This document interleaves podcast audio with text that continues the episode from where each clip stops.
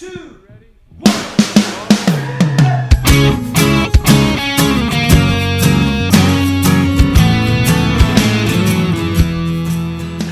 and welcome to Say That, the podcast for your big questions, get real answers. My name is Matt King. I'm your host here in the city of Chicago. Join me here is Glenn Fitzgerald, the president of Mission USA. Brexit. I I don't know else on that? I don't know exactly what that is, but I'm pretty sure it's when you decide you're definitely not going to be in on breakfast. Yep, that's what that Okay. means. I thought it, I thought it was those knockoff Legos, but your thing makes way No, more it's sense. like, are you going to do breakfast or are you going to Brexit? Sure. It's like a it's like an energy bar. Yeah, it's just like that. You don't have breakfast, you have Brexit. Yeah, I like- that's a good tagline, actually. There you go.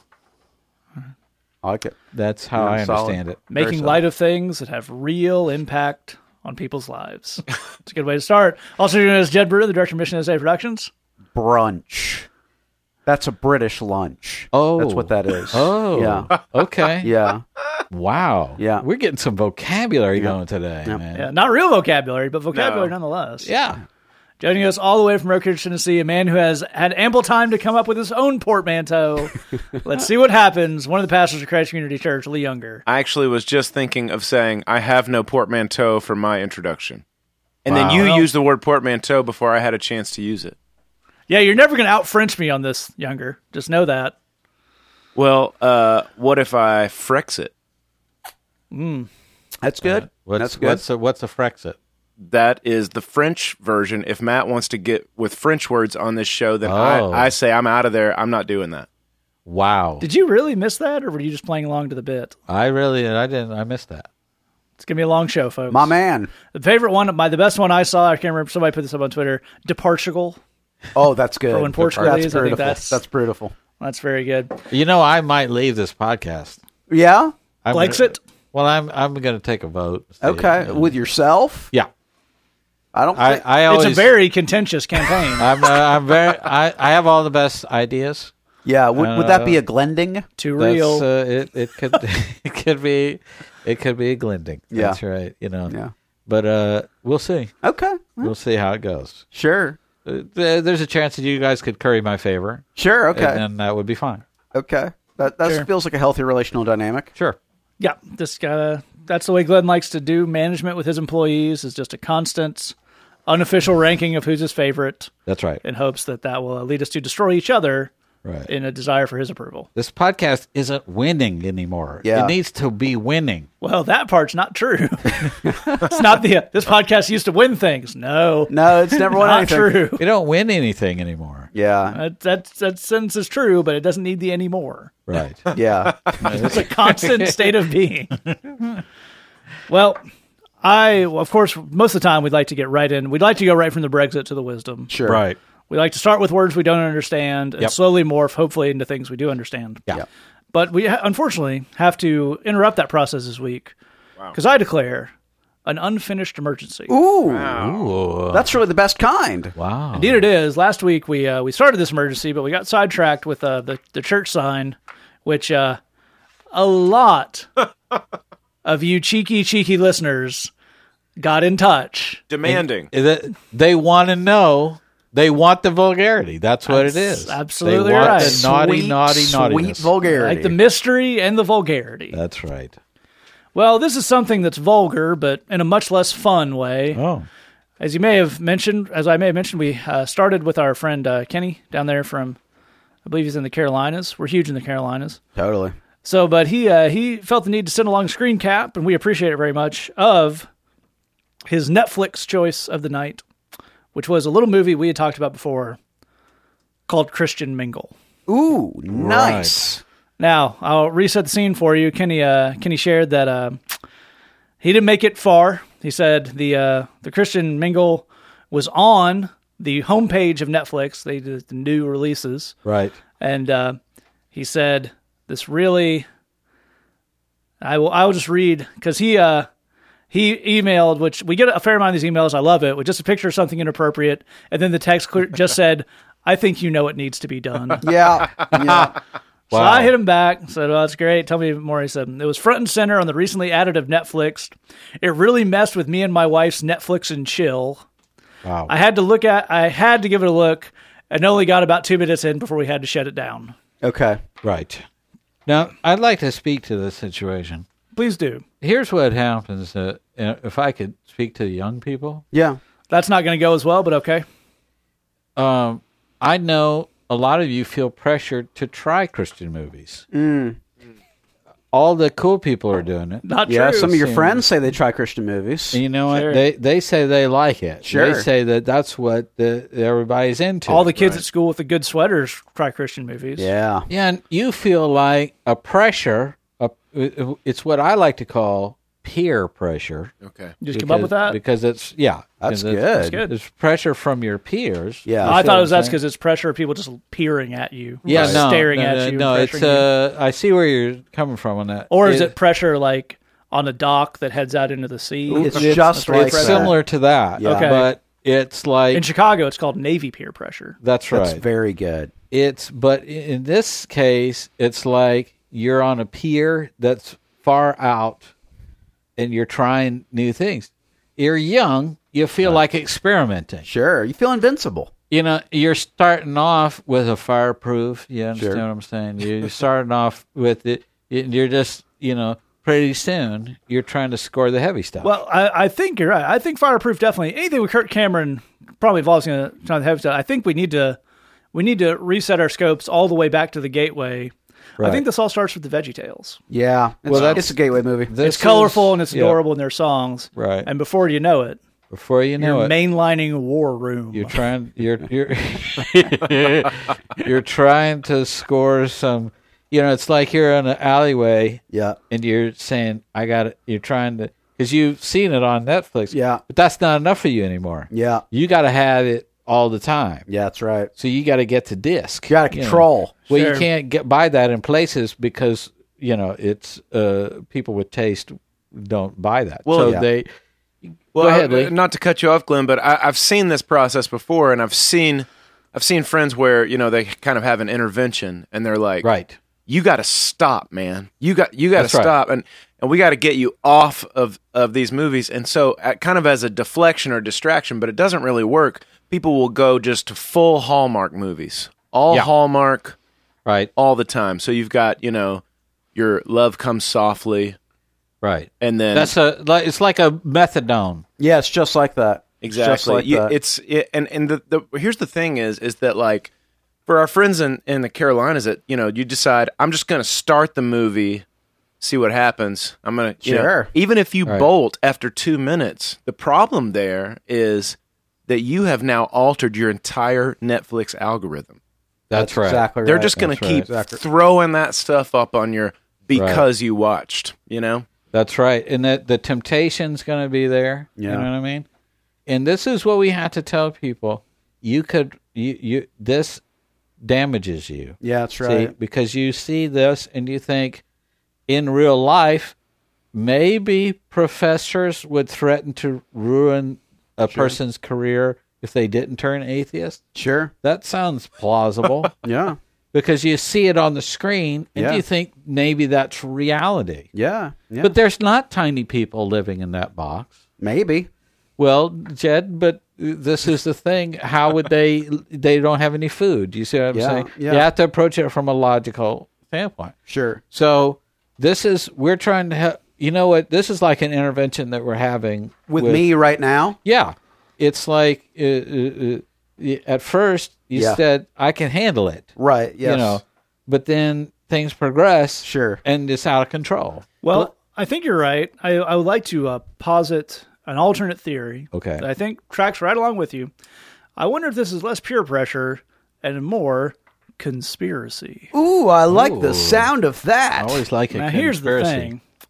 Kenny mentions in the email that he and his, his lovely bride there, and they're pretty newly married, were trying out a little bit what the kids call the Netflix and chill. Mm.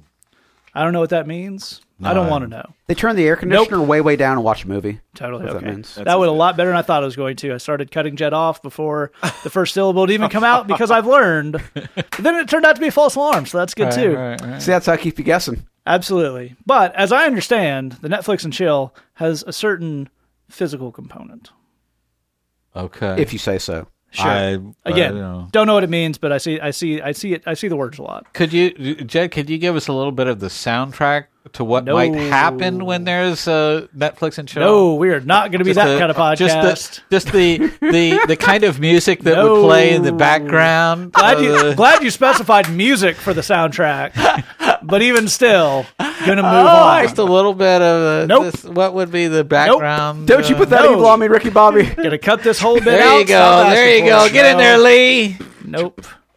Oh, girl. No. You know what this Netflix and chill is doing to me right now? You don't know enough about Netflix and chill to do this bit, do you? No, I have no idea what it is. Anyway, Girl, I want to Let me- let me Brexit ask with you you this. right now. no. I don't even know the. Let me ask you this before we com- before you completely jump into the conspiracy. Can I ask just one question for Gl- from Glenn's old point that we didn't get to fully develop, and then and then we got to hit this conspiracy angle, and that is, if somebody is fully addicted to Christian movies, how do you detox off of that? Yeah, it's a good point. Well, I can tell you for me, it's not that I'm addicted. I have Kirk ties. Okay. Oh, I watched Fireproof, Right. and now I have a spiritual connection to Kirk Cameron, Right. Just forever. So if you try to to to watch other movies, Exactly right. It's like I can't enjoy them. you can't because you're tied to. I'm tied to Kirk. If you're just Right. watching Kubrick movies, like this would be way better if Kirk Cameron right, right. That's right. Yes, It's like just- you want to give your heart to this Stanley Kubrick Ex- movie. exactly. Do you wa- find yourself watching 2001 but drawing sweaters on the screen where the people are standing? Just Dude. mentally inserting Chick fil A. yeah, yeah. Yeah, yeah. So I think that's rough. Yeah. Well, uh, I think uh, that what we're what we're doing here is we're helping the people. It can't be further from the truth. But I do want to come back to the Kirk Cameron point because I think it brings us right back to the conspiracy here. Yeah. I think we have a a group, a Pentaverate, if you will. Right. your Kirk Camerons, Right. Your uh, your PureFlix people, right. The Colonel. Yeah, your Colonel. TV's Kevin Sorbo. He puts a chemical in the chicken. I think you know. Absolutely right. You're gonna eat my chicken. That's Yeah. right. That's right. the Rothschilds, Right. Right. and of course Joel Osteen. Yes. Right. That's but I believe that this is a shadowy cabal trying to use Christian movies being recommended on Netflix to eradicate Netflix and chill. Wow. Wow. Because you're young people, this is apparently what they do, and we're gonna sit down and we're snuggled up. And eventually, I think that whole front page of Netflix is just going to be lame Christian movies. Right. What you're suggesting is that they're trying to erect almost a, a, a romance blockade. I can't think of another way to express that idea. Right. But just They're just. it's like they're trying to block an activity. yeah, they there's there's you know romance and they want to block it. If you Well, had like just a to move on coop, you know, like a Yeah. chicken wire. We get it. we get it. Yeah, you flew too close to the sun there, didn't you, I did. Chris? I did. Got a little bit.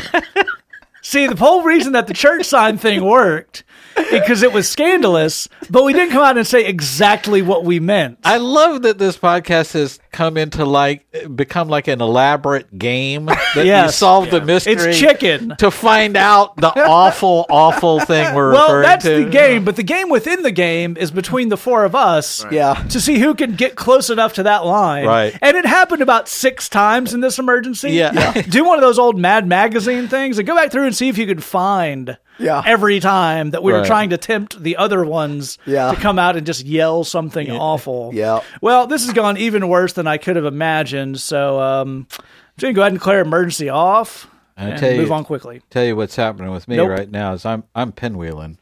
You are pinwheeling, and that was good to bring that back. Did- Call back Did on I- the callback. Did I did I use it right? Then? Sure. Yes, you did. You did. Okay. You did You wonderfully. certainly did. Totally pinwheeling, dude. Yeah. Yeah.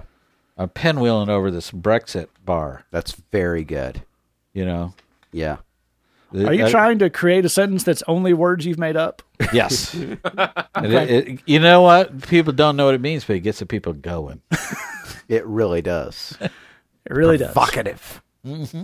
Emergency off, which is our indication to end talking about the emergency segment Good job, Matt. and move on. yeah. Well,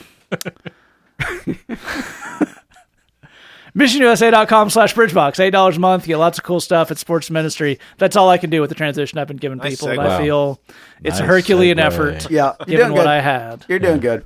Yeah. You can, you can hey, if you go to missionusa.com slash bridgebox, you can get some free stuff that's there and just Yes, download it and have it. Yeah. And also check out uh, the Bridge podcast comes out every Monday. You can find that on iTunes, and that's all stuff from that Bridgebox service. But if you want to support the show and the ministry up here, that's the number one easiest way to do it. MissionUSA.com slash Bridgebox. All right, we're jumping to our first question here.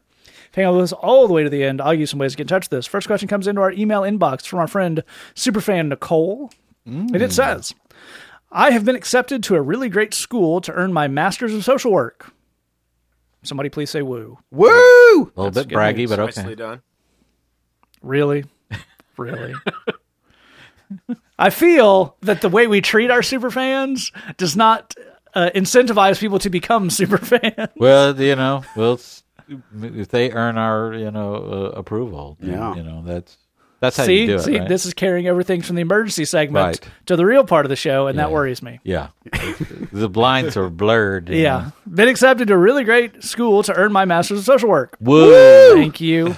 I'm starting in a few months. I've always kind of known I would go into some type of helping field eventually, but I finally took the plunge and applied. Here's my question. How do you guys handle having a job where you are as a where who you are as a person is an intricate part of your career? Like if I was an accountant, I could probably be a crabby person and a bad listener, and I could still get my job done in an efficient way. But being a social worker slash counselor, I feel requires so much more of me emotionally and personally. I'm just worried I will be constantly burned out emotionally. I hope this makes sense. I truly just want to help people have better lives, but I also want enough emotional energy for me and my husband, and hopefully eventually our children at the end of the day.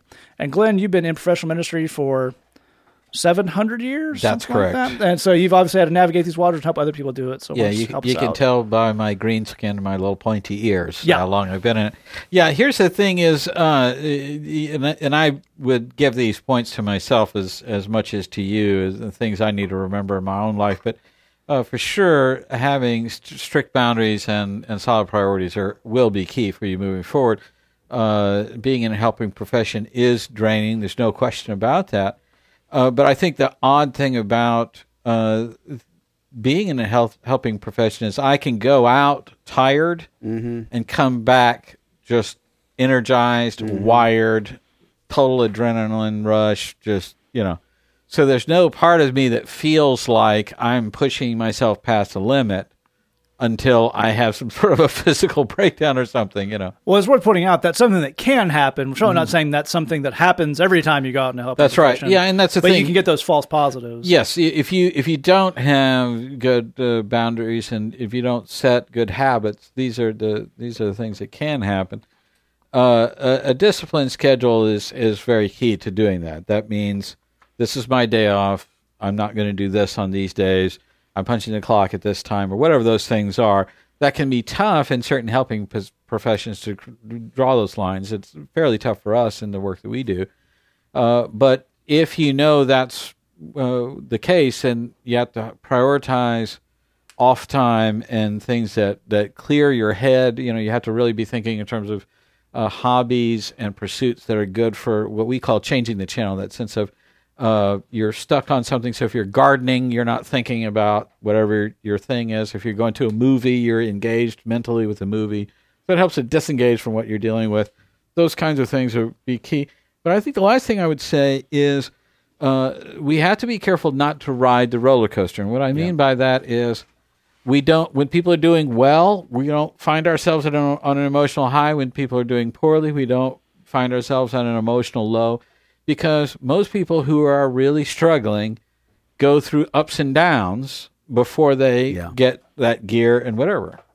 And you're speaking about not being on an emotional high or low about yourself, right? That's, That's right. different than kind of celebrating the victories with the person. You want to do that, but you can't let that play into your. Oh, yeah, they're you're- doing great, so I am awesome, and they're doing poor, so I suck. yeah, at you this. yeah, absolutely right. You always want to tell them, hey, you know, the progress is good, and yay. Uh, but you also want to tell them, you know, I love you regardless of whether you're doing well or not, and I want to hear from you whether you're doing well or not. Uh, and you and you have to remind yourself, uh, this person who's doing great today is is going to have struggles tomorrow, and this person who's having struggles today tomorrow will catch a gear and they'll be right back on track. And old people like me have seen that play out enough to where you look at someone who's struggling and you say this this person's going to do okay and that's you, you can see the seeds have been planted you can see all the potentials there uh, it, you, you don't know how long it's going to take and how much effort it'll take, but it's there. So you don't you don't you don't feel depressed about the fact that they're doing poorly. It it hurts you to see them go through and have to learn things the hard way, but you know, uh, it, you know ultimately where that's going to land. And likewise, you know, you see somebody doing well, but you don't hang your sense of yourself and your positive uh, whatever on that. You Right. say, hey, you know, I, I planted a good seed. He's doing good now. He's going to have his struggles in the future, and that's okay too. Uh, but for now, we're on a good track, and let's just do what we can to keep it going. Absolutely. Lee, if I could get you to jump in here and kind of pick up on that, there's an I- there's an idea of when we're counseling people and we're in these helping professions, and really anybody who volunteers, and pretty much it applies to everybody listening. Um, emotional investment, which Glenn's talking about here, is a good thing to a sense, but to be an effective professional and be even just help our friends and stuff, there also has to be a healthy amount of emotional distance. Yeah. So how do we balance out having those two things in a way that kind of helps us do our job? Well, I think um, exactly as you're saying. One one of the things that I love, uh, kind of, it's in the same kind of the same vein of what Glenn was talking about, not riding the roller coaster, is that you have to be careful when you're in a counseling type situation with someone that you don't internalize their stuff into your world too much. Yeah. And what I mean by that is that, like, you know, one of the things that makes people that are good at counseling, one of the things that makes people good at counseling is being able to draw connections between a bunch of different kinds of situations or, yes. you know, so, so, you know, you, you see this thing in this person's life and you, you make a, you know, you know, you make a connection with, you know, a sport that they like or a book that you both understand or whatever or something in your own story or in your own life you're able to draw those kinds of connections. And that's important. Being able to draw connections is important. But at the same time you have to be able to mentally and this sounds weird that you have to be able to to make connections but at the same time you have to be able to do some kind of compartmentalization because Yep, yep, yep, you can't internalize all of like so for instance uh, you know in, in our work if if i'm talking to someone who is really having a hard time um, with their prayer life or something like that well I, I want to i want to have a lot of compassion and i want to hear everything that they're saying and i want to be honest about my own life but i I don't want to internalize all of the things that they're going through as something that I'm automatically going through as well. I've got to be able sir. to keep my life as a separate thing from what they're going through. That doesn't mean that I don't have compassion, and that doesn't mean that I'm not honest. Um, uh, you know, honesty is is a is a very important thing, but you have to be able to somehow not internalize every single thing they're going through as the thing that you're going through. I, that probably sounds almost exactly like what Glenn was saying with the riding the roller coaster, and I just stole that phrase. I'll be using that from the rest of the, for the rest of the time. But there is a um, but but specifically, I wanted to mark out this this weird idea that like if you're good at counseling, it's because you can make comparisons and you can draw conclusions from mm-hmm. a lot of different things. But at the same time, you also have to be smart about how you compartmentalize someone else's problems and issues because you also are actually the person in the conversation that sees where they're going to be. That's And, right. and that's an important thing. So you almost have to be able to compartmentalize some of their problems and issues because you know where you're driving this thing. And you know where, as a team, you and the person you're counseling, you want to get to. They very often, most times, are not in a in a place to be able to see that or feel that or believe that or even sometimes hope in that. And so it's your job to to do that uh, both for their sake and for your sake. Because when you leave there, you've got to be able to still be you and enjoy, as you said, your family, your husband, your your home. Like Glenn was saying, the hobbies. I know for me, one thing that's been really, really important in my work is specifically having hobbies that have a one to one yield. You know, so you know, you do something like mowing the grass that when you're done with it, it's done. You put in a certain Right. amount of effort and it's done. I like to I like to do printmaking, which is just a form of visual art. And when I when I sit down to do that, if I put 15 minutes in, I'm going to get 15 minutes out that looks exactly like I thought it was going to look, exactly like the energy I put in, I got out. That's important because in counseling work, you don't know what you're going to get out when you sit down to have that conversation. You don't know how much time it's going to take. And so, but you have to be able to internalize, even f- to, you have to be able to not internalize all that stuff, even to be able to under, to enjoy the balance that you have from setting a good schedule or the hobbies that you enjoy and stuff like that. Amen. That's all a lot of really good stuff from somebody who, again, has had to deal with this, as we all have in our work lives and personal lives. And Jed, I'd love to get you to speak to. Maybe, maybe let's open the uh, the scope up on this a little bit. We have a lot of everybody listens to the podcast. Everybody, you know, we interact with. They're all good people. They all have hearts. They want to they want to help people. I think where some of our younger friends may have a problem is the difference between helping someone and getting really emotionally worked up about something. Yeah. I'll tell you how that applies here and why I think uh, what I'd love to get Jed, I'd love to get you to unpack for us. So the three of us are in Chicago, and it applies to Lee and his work down there. It's a little different uh, outlay. Uh, we work with people who are in just uh, horrific physical circumstances. Yeah. We, as an organization, do not have the budget, uh, the legal authority, or the power to go in and fix a lot of it. Yep. What we can do is show up on Tuesday and give them an encouraging word and help them plug into a good church that can help some of that stuff, hit them up with social service and they can do that. So that's what we do. But we are no more effective for that if we sat around the other six days and 22 hours of the week being really sad Yeah. about their terrible circumstances. Crying a lot.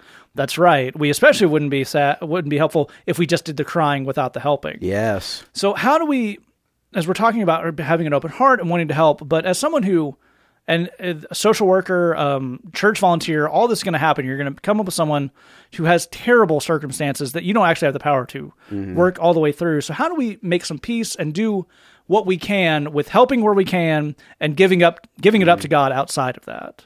Uh, man, those are great questions. I think there are two diagnostic questions that Nicole I'd encourage you to think about, and I encourage all of our listeners to think about. First is, what is your goal? What are we trying to accomplish Right. here? So, Matt, Jed, she- my goal is just to end prejudice worldwide. see, that's not doable. Uh, we, you don't have the power to do that. But, How about but a hashtag, war- hashtag end prejudice. You could do that. That won't end prejudice, though. Oh, What if you declared war on prejudice? That's an abstract concept, very hard to do. Yeah. That's also the uh, the less well received follow up to Pride and Prejudice is War on Prejudice. Yes. It's a branch out. Basically, uh, those are actually good thoughts because they're basically three answers to the what is your what is your goal. Option one is to make yourself feel better.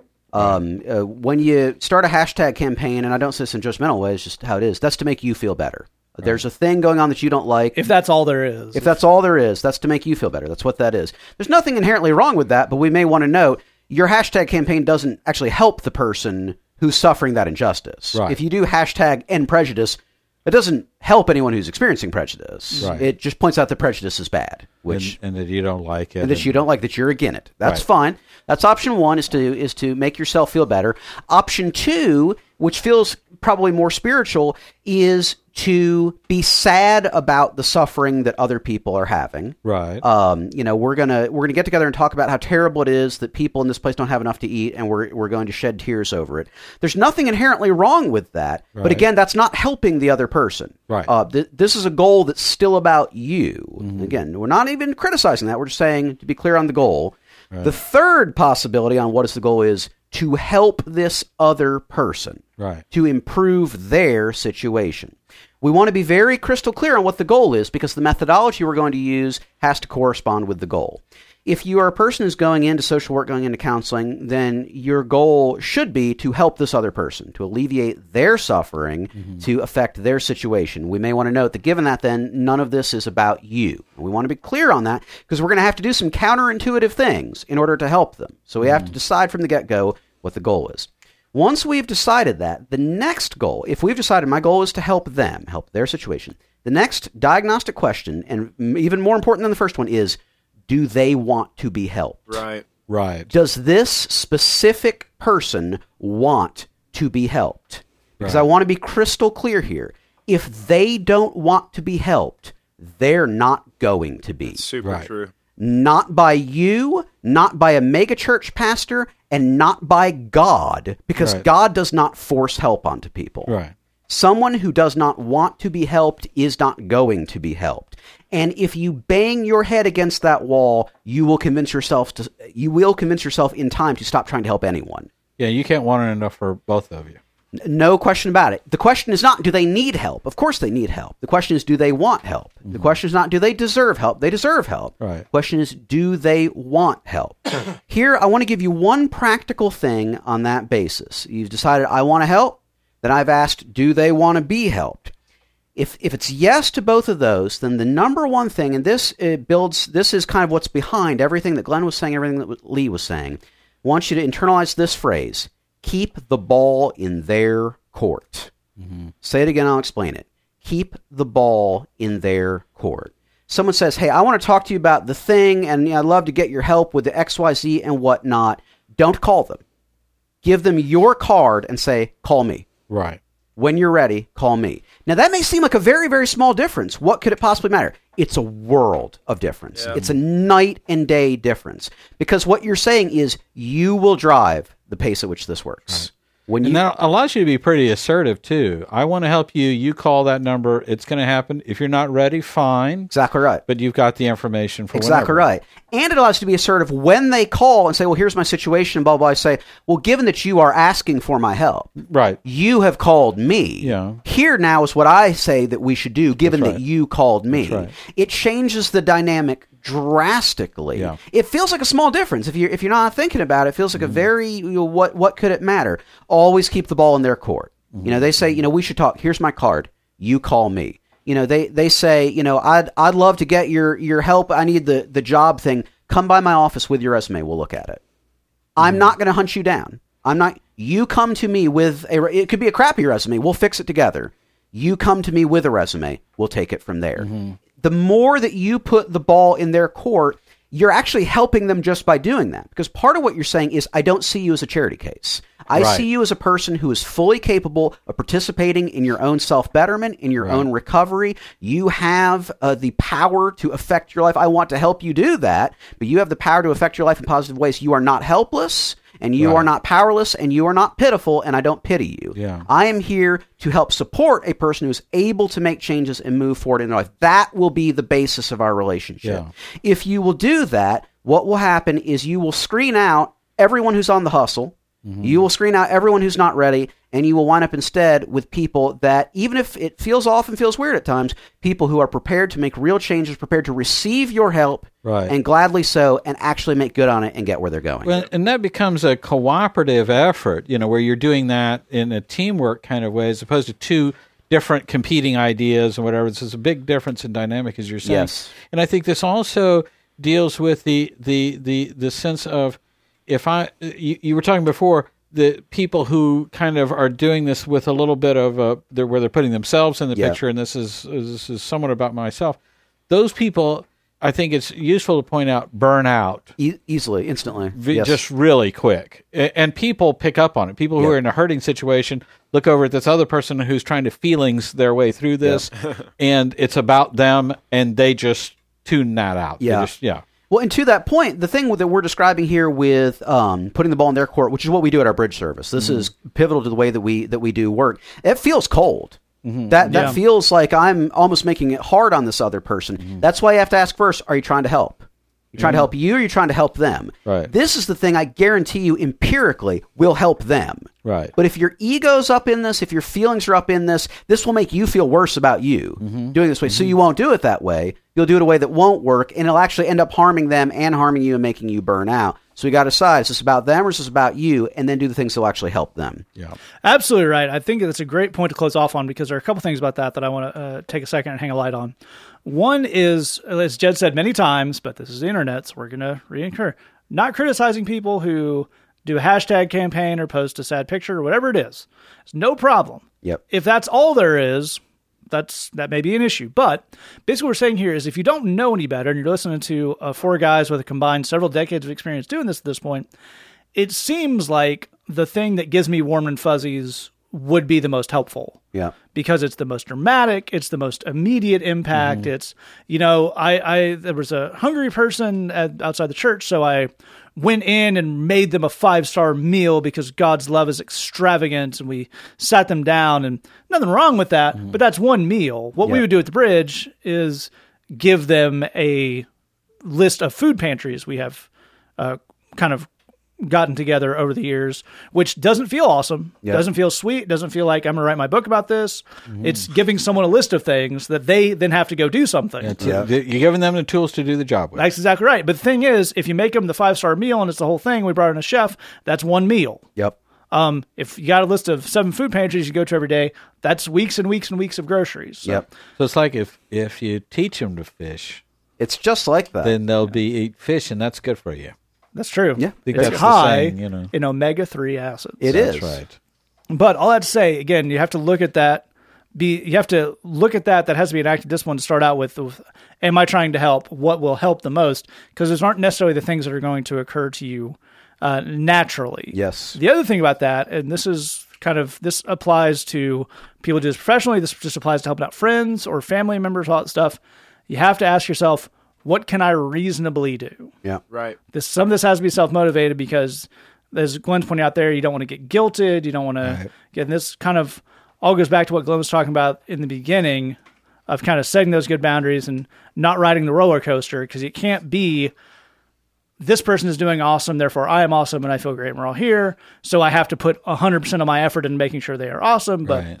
if you, and if actually, this is a weird way where working in a structured environment like a social work, like a counseling, mm-hmm. is helpful. You will have deliverables. You will have go meet with this person, tell them this, give them this form, mm-hmm. and that is that can actually be very very mm-hmm. helpful. It's actually something if you're just a volunteer or something, it's helpful to do. It's helpful to sit down and pray through or talk through the mentor. My goal is to go sit down with this person who's having a hard time and give them X resource. So if I do that, I succeeded, and then we can move on to the next one as opposed to I want to have a breakthrough and I want to feel great and I want this to be awesome. Those are all nebulous things that f- are going to really sap it out of you in the long run. That's right.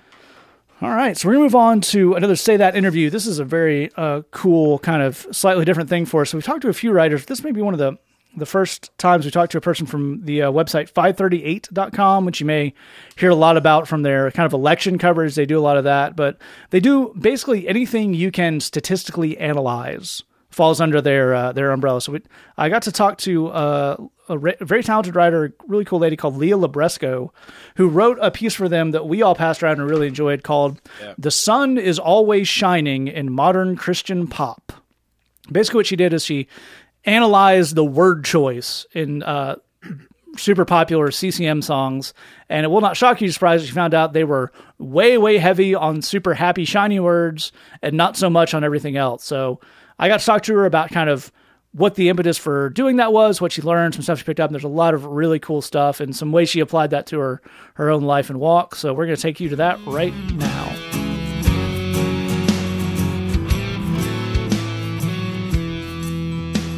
Well, I'd, I'd love to get you to. I'd love to open up with what was the impetus to look at this. You're a writer for 538, which is obviously a very data driven site, but I mean, a lot of it is, particularly on the political side, is analyzing data that other people have gathered. But you actually kind of went through this and did the the legwork yourself. What was the what was the spark of trying to look at what words were used in worship songs and Christian pop songs?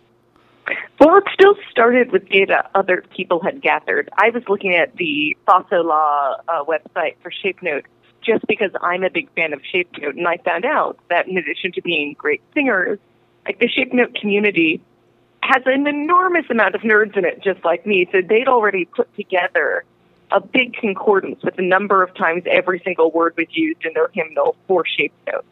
And when I saw that, you know, big, beautiful data set, you know, I wanted to do something with it, and that's why I decided to go through modern Christian pop songs and build a concordance of my own so that I could compare the two genres. Those nerds are always setting us in the right direction. It's Absolutely. they're super useful for the kingdom. Well, and obviously the piece is fantastic. And there's some background to it. I was going through kind of researching you and just kind of reading up about your, your book, Arriving at Amen, and some other stuff you've written on Patheos, some other stuff you've written on 538. You describe yourself in your Patheos bio as you, you came to Christianity by picking fights with the smartest people I know. So did has that kind of outsider perspective, that somewhat willing to confront what other people may not look at, has that served you well, both overall and in looking at stuff like this? Yeah, I think it's given me the opportunity to be introduced to a diverse range of things within Christianity when I was learning about it, and I've tried to keep up that habit. Um, or how can you make it easy for other people to invite you in to whatever they find most beautiful or most challenging or most perplexing about the faith? You know, one thing that I really benefited from in the path of my conversion is that, you know, I talk in the article about how Shape Note kind of occupies a broader range of human experience, good and bad, than a lot of kind of sappy pop, Christian pop. When I was learning about Christianity, it was through my college debate group. And because we were debating all these different topics education, assisted suicide, um, marriage I kept seeing how the Christians I knew approached each of those questions. Um, so it was a wide range of kind of ways to look into Christianity. I kept seeing the same things that attracted me in all these different debates. Well, and let's and the actual methodology of the piece was, as you mentioned, looking at kind of pairs of words, the positive and the negative.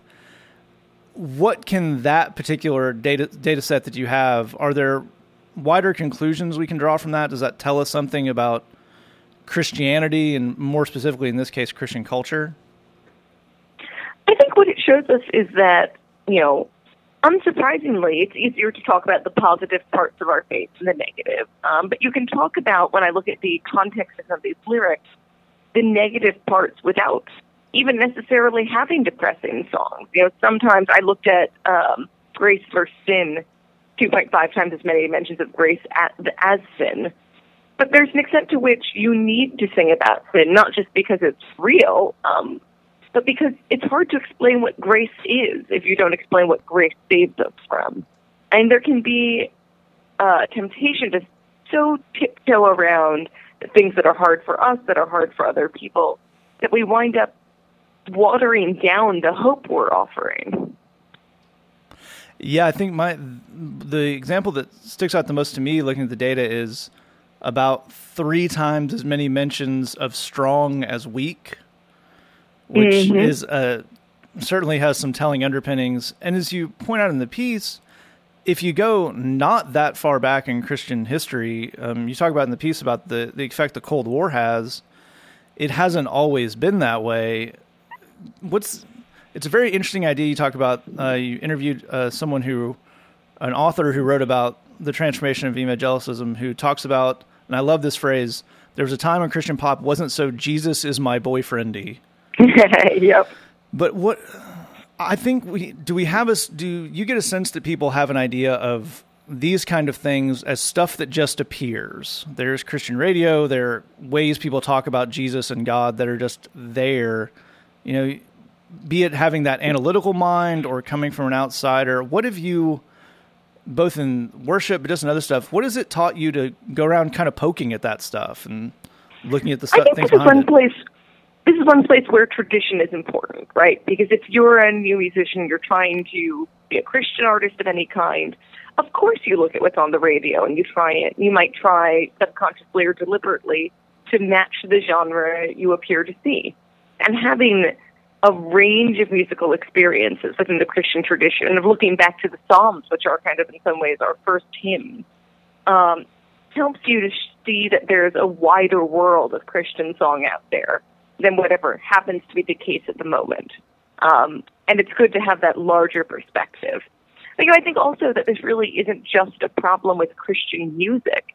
That when you look at, as you highlighted, the number of times we use strong over weak, you know, that these things seep into our music because they've seeped into the culture, you know, despising people who are weak and what's, what goes with that. Trying to comfort people who are weak by telling them, don't worry, you must be strong. Like, I like you. It's unimaginable. I would like someone who is weak. So you really, it, it must be that you're strong and we just don't see it somehow. That's a really fascinating way to look at it. It's interesting that you mentioned the Psalms because there's been within recent months the uh, kind of very high profile quote by Bono about this that exact thing and the way this exactly reflects music is and I it's obviously as you're saying there's something larger there that something as like pop music people are pointing that to it's just a very easily identifiable thing was that just the easiest thing to get data on, or is there something specific about what's on Christian radio that you think is indicative of some larger, uh, larger things that are going on? Well, it's definitely easier to get data on. You know, there's a giant corpus that I can assemble of all the lyrics of these songs, which Billboard lists and it's much harder for me to get a corpus of kind of all the ways people talk to a friend who's in trouble.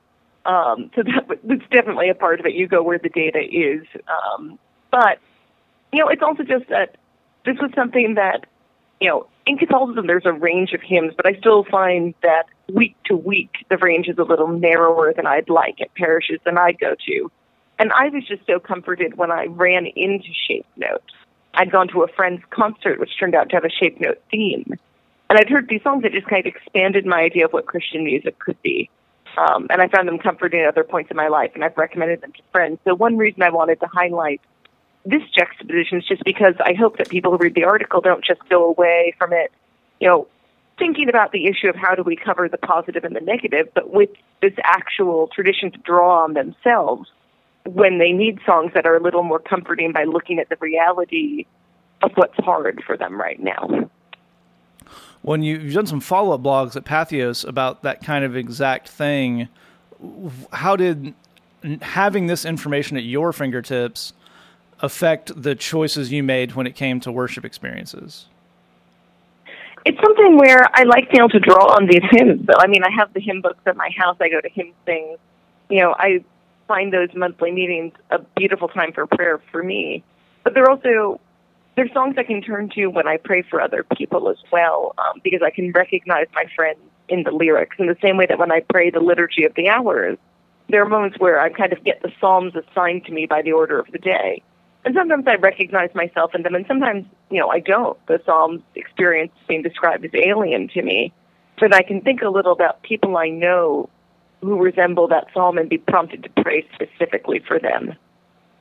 Well, you mentioned prayer, and it's a good uh, transition to talking about your book, Arriving at Amen, which focuses. It's an interesting dual focus that maybe we don't see a lot in Christian stuff on your conversion story and also learning about prayer. How how are those intertwined? It sounds like prayer is kind of at the forefront of the way you process a lot of stuff about your faith. Is that true? I mean, I hope so. Um, I think that's certainly the goal, but, you know, day to day, who knows? I, one thing that happened for me is that my way into the church was kind of through a lot of intellectual and philosophical debate. So when I converted, it was essentially that I thought Catholicism was true, that God was real, but that didn't mean I knew Him in that moment or even immediately afterwards. So I kind of had to learn how to stop thinking just about God as an intellectual proposition and start to know God and think with God, which is what prayer is. So I had the experience of after converting of needing to learn how to pray and how to build up this relationship with God. And in the book, what I talk about are, you know, these seven particular forms of prayer, things like Lectio Divina or Divine Office or the Rosary, and how I kind of found my footing within them as a beginner it's uh, a beginner is a really interesting way to put that. There's so much stuff in Christianity, and I wonder if that's part of what's going on, both in the piece and in a lot of this stuff of people just being so inside the culture and just kind of assuming that's the way it is. When you do things like even something as gentle as questioning, why do we sing the songs we sing? Clearly, there are people making choices, as, as you point out, a, a long series of people making choices both conscious and unconscious to get something on the radio. There's a lot of people involved in that process. How have people in your faith community responded to that? You mentioned being Catholic. Obviously, there's a lot of tradition there. There's a lot of uh, stuff going on. How we've seen how that's been a rewarding experience in your faith. How has that been accepted in a world in a particular culture that maybe doesn't take questions so well? Well, I mean, I think one thing is how you framed it. It's not as though I heard Shape Note and then went up to our choir director and said, "Sing these things instead." Um, That's an important note know, for the people at home. Don't do that. But I think a lot of the time, one of the best ways to start these conversations is to open up a question you have with what you find beautiful that's leading you to ask the question, right? Like, yeah. I have trouble with this because, on the one hand, you know, this is lovely, but I don't understand how these two things fit together. Um, that I try and I try and elicit this from other people when I'm having a disagreement. It's good to know at the top of an argument what the other person, or to reveal what you yourself love, um, not what you're frustrated with. Though that's relevant, but start with what you love that leads you to be frustrated with the second thing. That's really great stuff. Leah, thanks so much for your time. My guest has been Leah Libresco. She's a writer at 538. You can find more about her and her book, Arriving at Amen, at arrivingatamen.com. Thanks so much for having me on.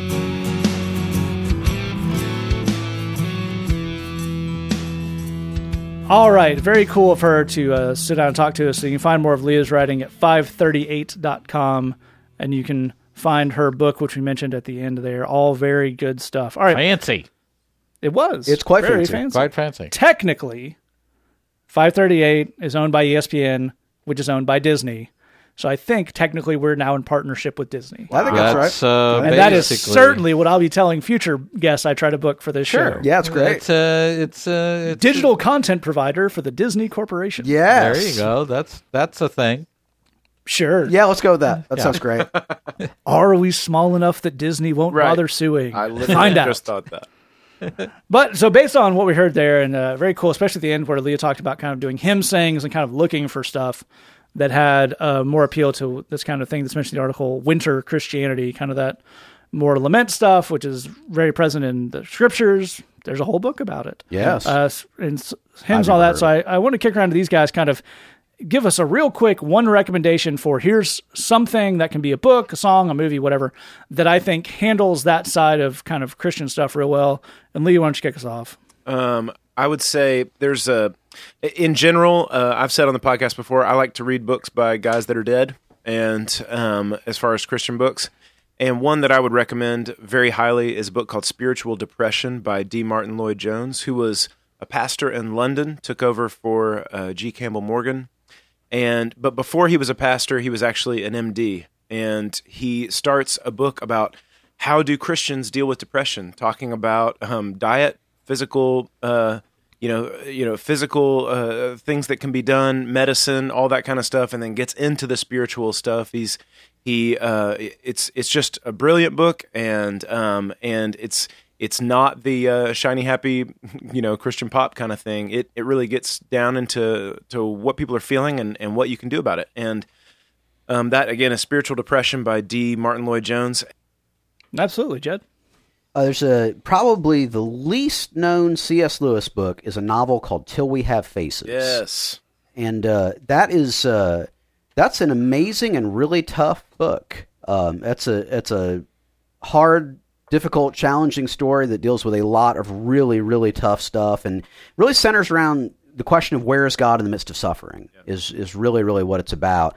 I don't think you will ever, outside of the Bible, I don't think you'll ever read a better presentation of that subject matter, including a good place to land with all of it. It's it's the the phrase "a heartbreaking work of staggering genius" actually applies. It's it's an incredible, incredible book. So C.S. Lewis, "Till We Have Faces." For sure, Glenn.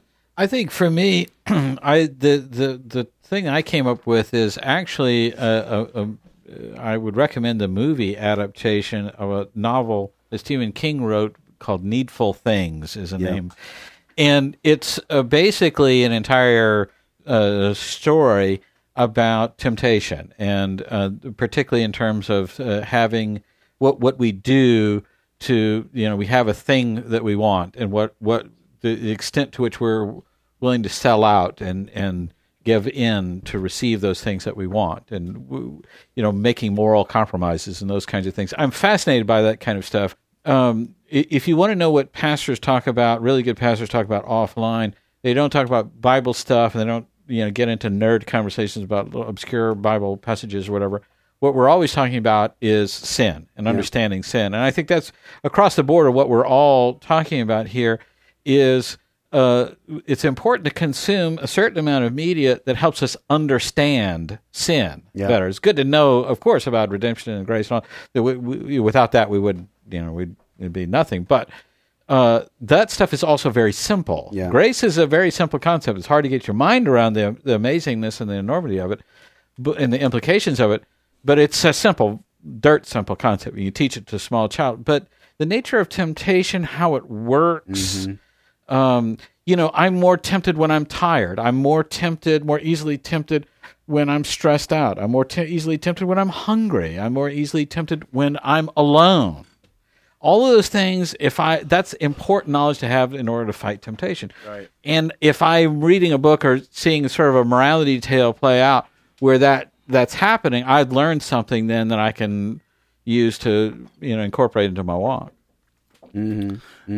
Absolutely. On the end there, I would tack on one more music recommendation. There's a singer songwriter I really like, and a lot of us up uh, really on the show have I got a lot out of. A guy called Andy Gullahorn out of Nashville does a very kind of acoustic singer songwriter thing. Um, but uh, musicianship's fine, great. The music is very good, but the the lyrics are really stellar. And I particularly uh, recommend his album "Room to Breathe," which you can find on iTunes. All right, move on to our next question. Here it comes in anonymously, and it says. Thanks a lot for your advice on Say That, though I had to listen a couple of times before I can really understand because I can't stop laughing at you guys. Huh. Worth pointing out here, not didn't specify things we say, Just at us. just at us, which okay. is not an unreasonable reaction. no, Right. that seems about right. I do have another question. And that what's your take on the idea of friends with benefits?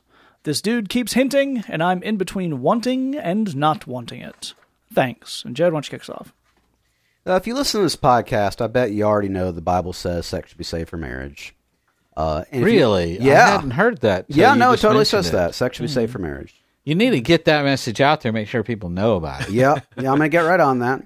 And if you listen to this podcast, you already know we're going to tell you it's a bad idea. But uh, given that, let's talk about why it's a bad idea. It is a bad idea for the same reason that you don't like eating food that's been microwaved.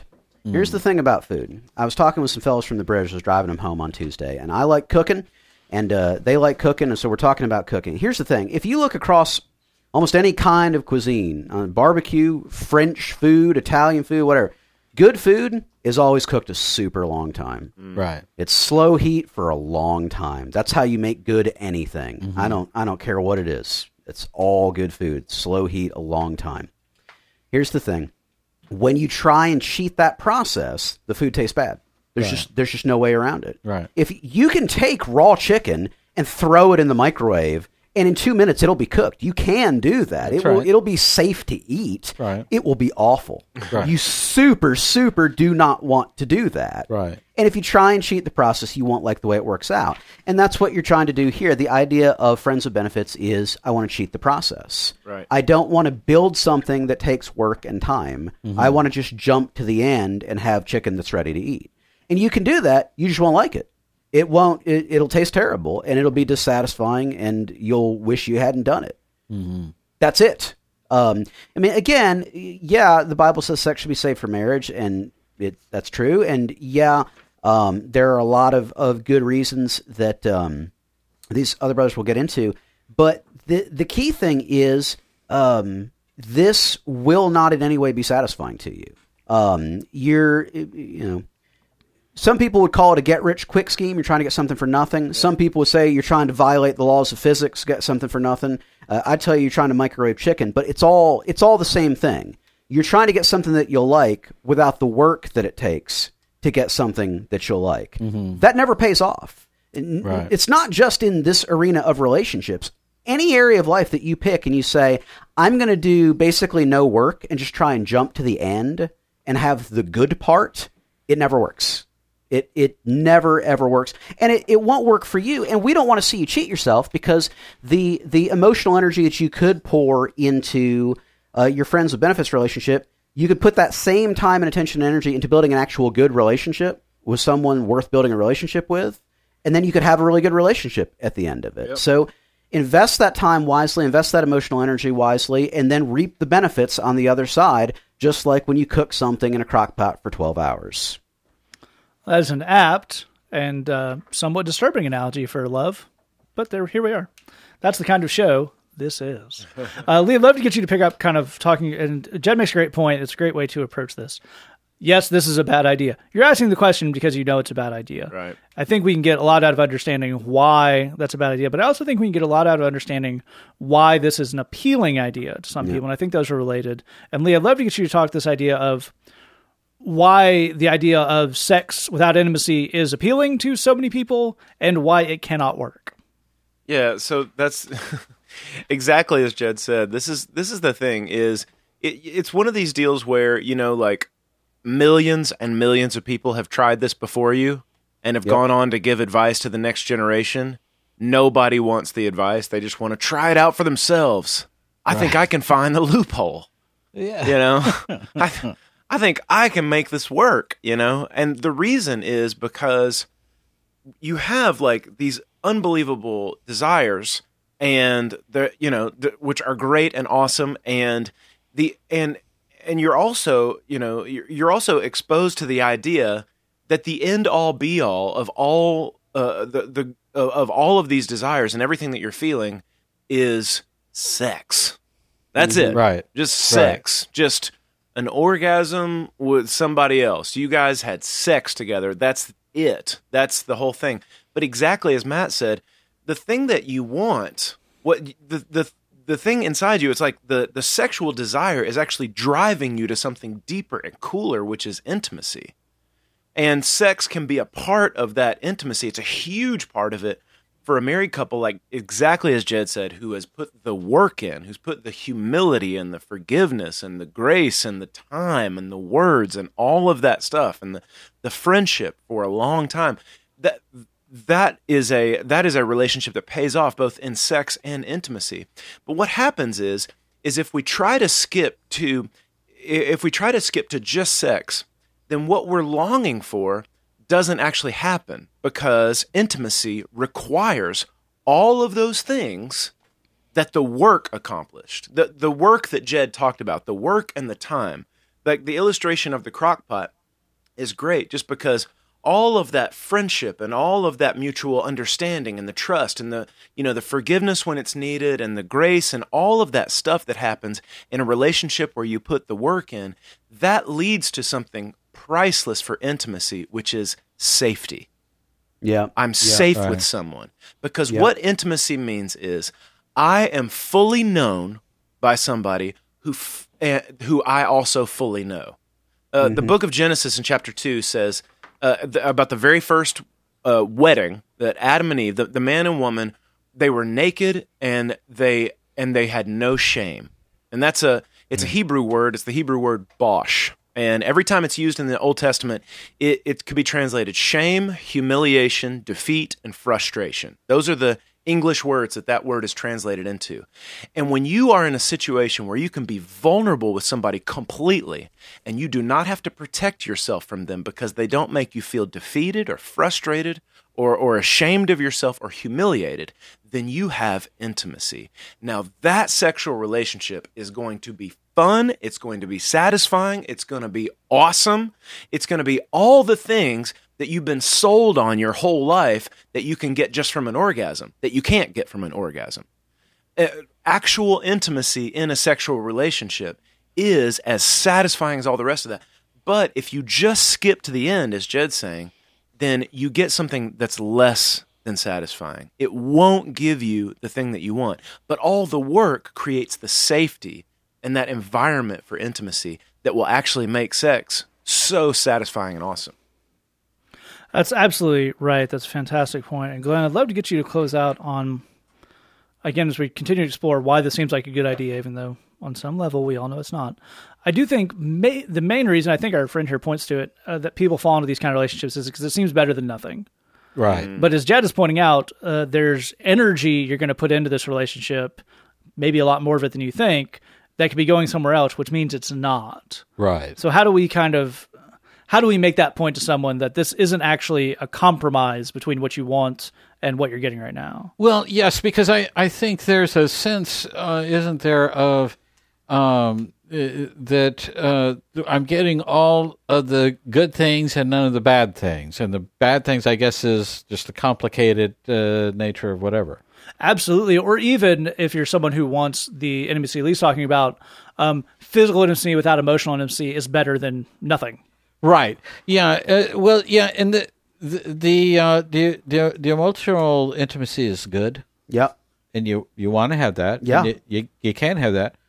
Uh, and the thing is, if if you want it and the other person doesn't, then you need to move on to another person who wants the whole deal. If they want it and you don't, you should let them go and find what they want. If neither of you wants emotional intimacy, uh, you can't just do the sex part and just uh, leave the emotional part out. because that's actually not how sex works. There's always an emotional consequence to sexual activity. This is, I, I feel a little bit crazy trying to explain how sex works to such a sex obsessed society here, but it you can't divorce emotionality and sex. That's not, and you kind of wouldn't want to. Yep. You know, that would kind of fully ruin sex.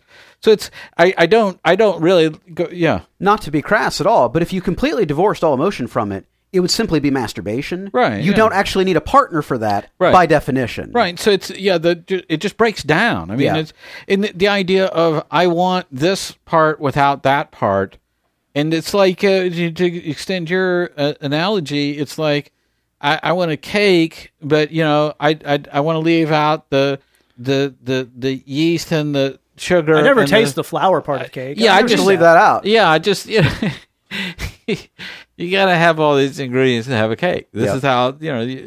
Uh, and, and again, as Lee's pointing out, you know this.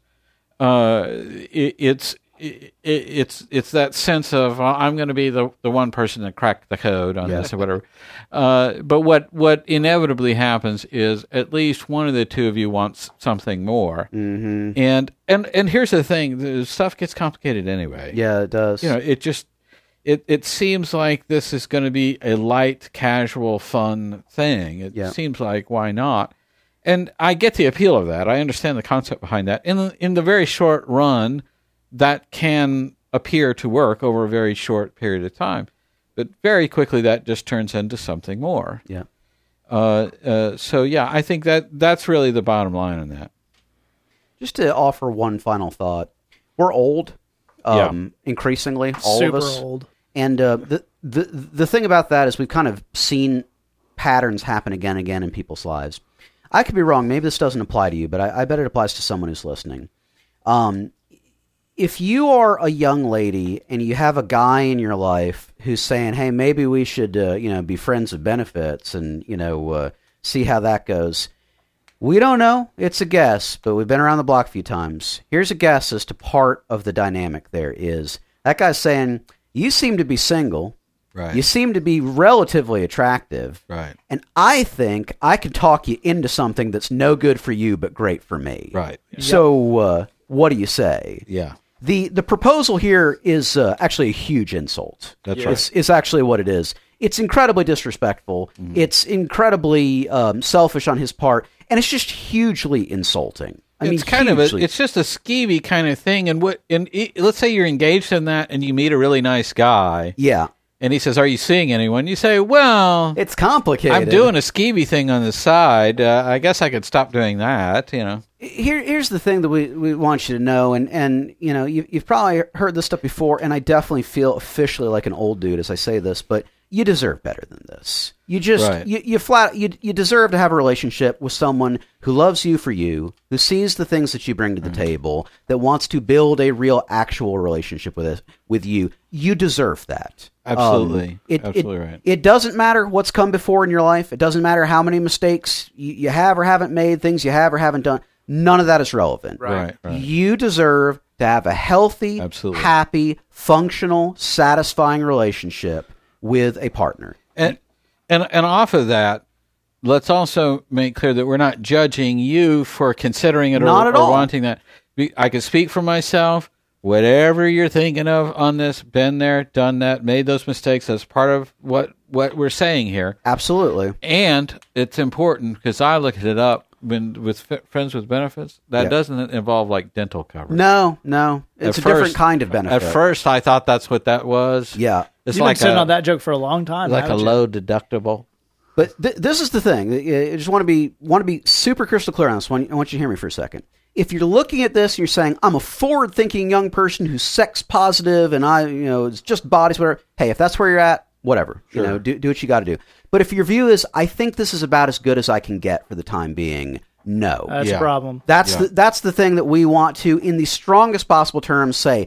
God says no to that. We say no to that, and you should say no to that. Mm-hmm. Again, if that's not where your head's at, it's fine. I'm not trying to plant you know thoughts in your head. But if your head is in place of this is as good as I can get, this is as good as I can pull off, absolutely not. You deserve a healthy relationship. You can have a healthy relationship.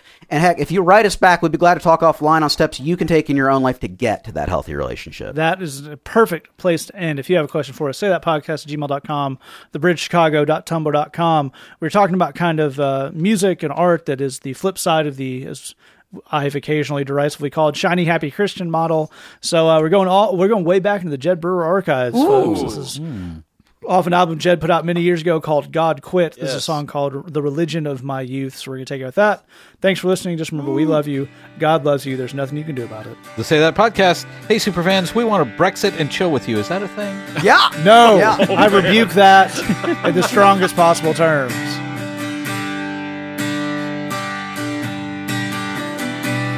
the religion of my youth.